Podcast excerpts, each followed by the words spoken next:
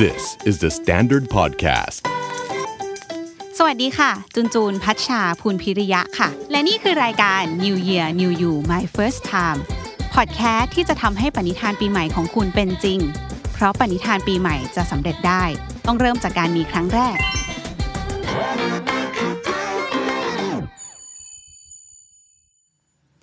หลายๆคนน่าจะเป็นเหมือนจูนไหมคะเวลาเห็นข่าวที่ว่าแบบสัตว์ทะเลเขากินขยะพลาสติกเข้าไปหรืออะไรเงี้ยเราจะรู้สึกแบบเห็นภาพเรารู้สึกเซ็งแล้วก็หงุดหงิดมากแต่ในขณะเดียวกันก็รู้สึกว่าเราเองก็เป็นคนที่โปรดิวซ์สิ่งเหล่านี้ขึ้นมาเราก็เป็นคนสร้างขยะเหมือนกันนะคะก็เป็นนิสัยที่เลิกไม่ได้สักทีเนาะไอ้การแยกขยะอะไรก็ทำได้ไม่ได้ดีขนาดนั้นเพราะฉะนั้นปีใหม่ทั้งทีนะคะจูนเลยอยากจะชวนทุกคนมาตั้งปณิธานที่ว่าปีใหม่นี้เราจะเริ่มต้นแยกขยะอย่างจริงจังค่ะแต่ก็เนี่ยแหละยิ่งจูนอยู่คอนโดด้วยอ่ะพอคิดว่าจะแยกขยะก็อดคิดไม่ได้ว่าแล้วถ้าสมมุติเราตั้งใจแยกขยะไปแล้วแต่สุดท้ายคนที่เขามาเก็บขยะมันก็ไปรวมกันอยู่ดีหรือเปล่านึกออกไหมเพราะฉะนั้นวันนี้นะคะจูนก็เลยชวนคุณเปรมค่ะเจ้าของเพจลุงซาเล้งกับขยะที่หายไปที่แชร์วิธีการแยกขยะด้วยวิธีง่ายๆนะคะมาช่วยสรุปมาช่วยแนะนำวิธีการแยกขยะที่สามารถทำเองได้ง่ายแล้วก็ทำได้จริงโดยเริ่มจากตัวเราค่ะครับผมเปรมพุทธยานนท์นะครับเจ้าของเพจลุงซาเล้งกับขยะที่หายไปนะครับ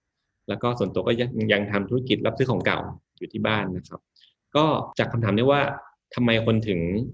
ไม่เริ่มแยกขยะทันทีนะครับก็ต้องบอกว่าความจริงแล้วเราจะเริ่มทำอะไรมันมีองค์ประกอบอยู่สองอย่างครับก็คือแรงจูงใจในการทำครับหรือรางวัลที่เราจะได้รับหลังจากการทำแล้วนะครับแล้วก็การลงทุนที่เราต้องเสียไปลงทุนลงแรงที่เราต้องเสียไปนะครับซึ่งการแยกขยะเนี่ยก็ต้องบอกว่าเราจะไม่ค่อยเห็นสองอย่างนี้นะครับคือแรงจูงใจเนี่ยเราแยกไปแล้วเนี่ยเราก็ไม่ค่อยได้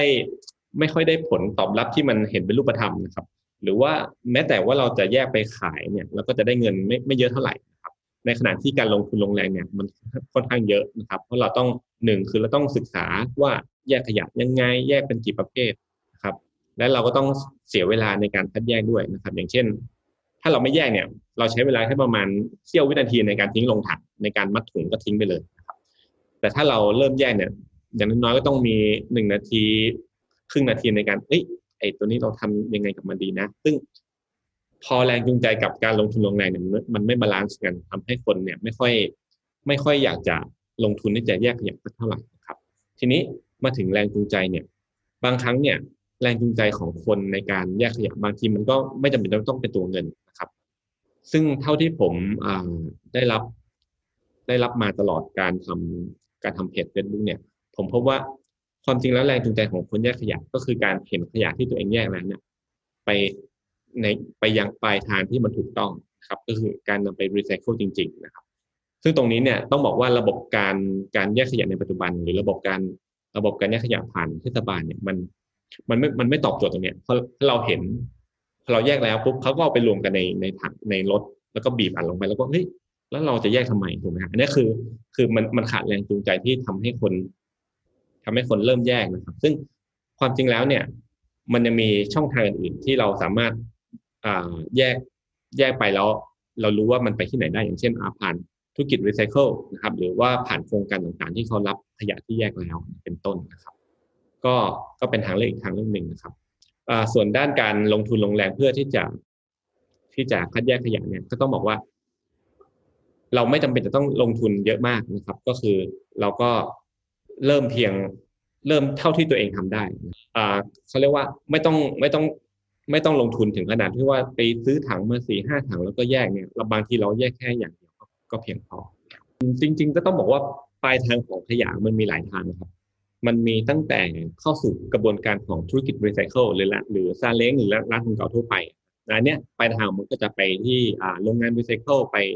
ทำเป็นวัสดุใหม่กลับขึ้นมานะครับอันนี้คือปลายทางที่หนึ่ง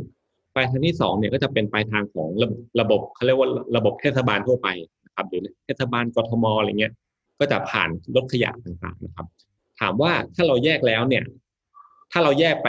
ระบบธุรกิจรีไซเคิลเนี่ยโอเคมันก็ไปทางของมันเนาะแล้วเราก็ได้เป็นเงินเงินกลับมาแต่ว่าก็ต้องบอกว่าไอ้ขยะพวกนี้มันมีปริมาณน้อยพวกที่มันมีคุณค่าของมันเนาะส่วนใหญ่แล้วเนี่ยมันก็จะไปทางเวทีที่สองก็คือไปทางระบบเทศบาลนะครับก็คือเก็บไปที่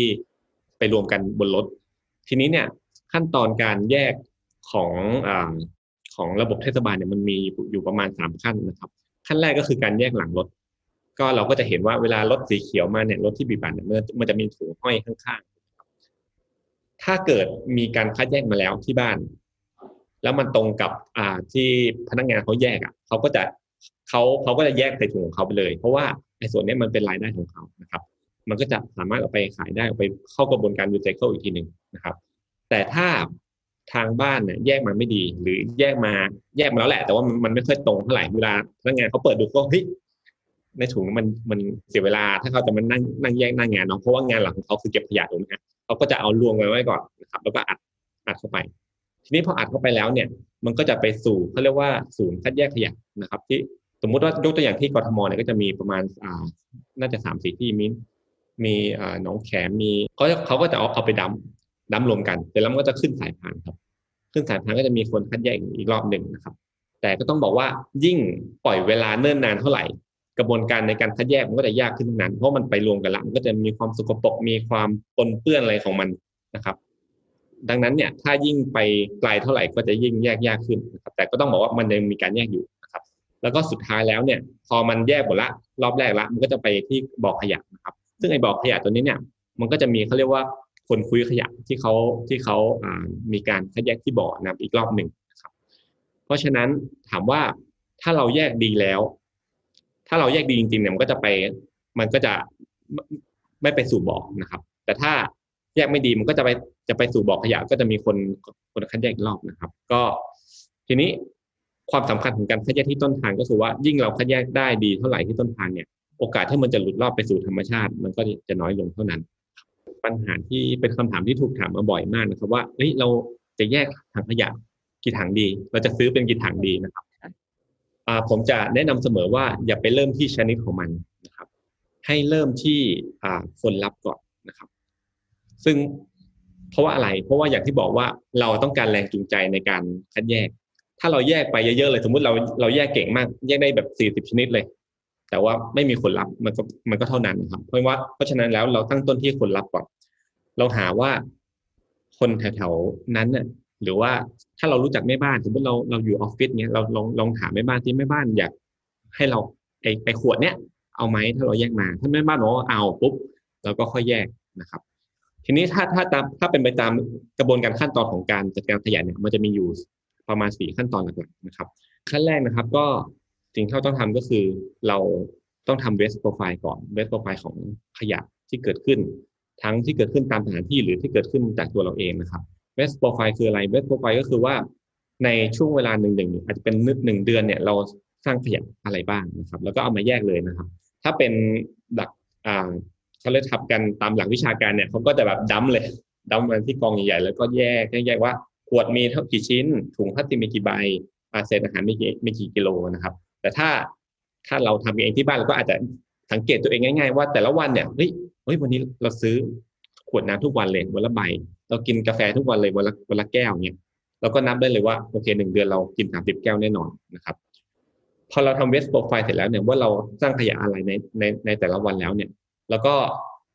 เริ่มมาดูว่าอะไรมันเยอะนะครับอะไรมันเยอะแล้วก็ไอของที่เยอะนั้นอ่ะมันมีคนรับไหมครับก็เป็นขั้นที่สองก็คือว่าเราหาคนจัดการมันหาคนรับมันนะครับซึ่งคนรับเนี่ยอาจจะเป็นไปได้ตั้งแต่อาจจะไปถามแม่บ้านว่าแม่บ้านของคอนโดหรือแม่บ้านของออฟฟิศอะไรเงี้ยว่าเขาเขารับไหมไปขายไหมหรือจะมีซาเล้งแถวนั้นไหมที่คอยรับไหมนะครับหรือจะเป็นโครงการต่างๆที่ตอนนี้ก็มีเยอะแยะเลยนะครับที่เขารับอย่างเช่นโครงการบนรับถุงพลาสติกโครงการส่งพลาสติกกลับบ้านรับพลาสติกที่ล้างแล้วอะไรอย่างนี้เป็นต้นนะครับพอเรารู้ว่าเรามีอะไรมีที่ไปอะไรนะครับขั้นที่สามก็คือเราก็ต้องมาออกแบบนะครับสถานที่ที่เราจะจัดเก็บนะครับซึ่งสถานที่เนี่ยอาจจะไม่ต้องเป็นถังก็ได้แต่เป็นอ่าเป็นชั้นลิ้นชักสวยๆตั้งขึ้นเป็นทรงยาวๆก็ได้เพื่อประหยัดพื้นที่นะครับแล้วก็แล้วก็หาที่เก็บให้มันแล้วก็อาจจะถ้าถ้าอยู่กันหลายคนอาจจะติดคู่มือไว้หน่อยว่าก่อนจะเก็บเนี่ยต้องทำอะไรบ้างอย่างเช่นขวดอ่ะบีบสักนิดนึงให้มันให้มันประหยัดพื้นที่นะครับและขั้นสุดท้ายเนี่ยก็คืออยากจะบอกว่าความจริงแล้วขยะเนี่ยไม่จำเป็นจะต้องแยกทุกอย่างที่เรามีนะครับเราเริ่มที่มันที่เราทำได้นะครับก็คืออ่าผมใช้หลักว่าเริ่มจากอย่างเดียวก่อนนะครับอย่างเช่นถ้าเรามีขวดน้ำเยอะเรากินน้ำทุกวันเนี่ยวันละขวดแล้วก็แยกขวดน้ำนั่นแหละนะครับหรือถ้าเรากินแก้วกินกาแฟเยอะเราก็แยกแก้วนั่นแหละนะครับแล้วก็ค่อยๆค่อยๆเพิ่มไปทีละชนิดนะครับก็เป็นสี่ขั้นตอน นะครับหนึ่งคือทำเวสต์โปรไฟล์ว่าขยะมีอะไรนะครับสองหาว่าขยะชนิดนั้นเนี่ยมีผู้รับ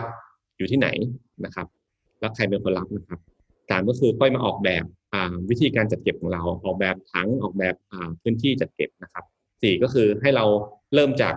ขยะแค่อย่างเดียวก่อนที่มันมีเยอะที่สุดนะครับแล้วค่อยๆเพิ่มไปเป็นแต่ละชนิดเราก็โอเคเราแยกแล้วมีที่ไปแล้วมันก็จะกลับมาเป็นรีวอร์ดว่าโอเคสิ่งที่เราทำไปสิ่งที่เราลงมือลงแรงไปเนี่ยมันประสบผลสำเร็จจริงๆนะครับก็อันนี้ก็เป็นขั้นตอนของการแยกขยะที่ถูกต้องอยากจะให้กำลังใจคนที่คิดจะเริ่มแยกขยะนะครับเพราะว่าความจริงแล้วเนี่ยขยะมัน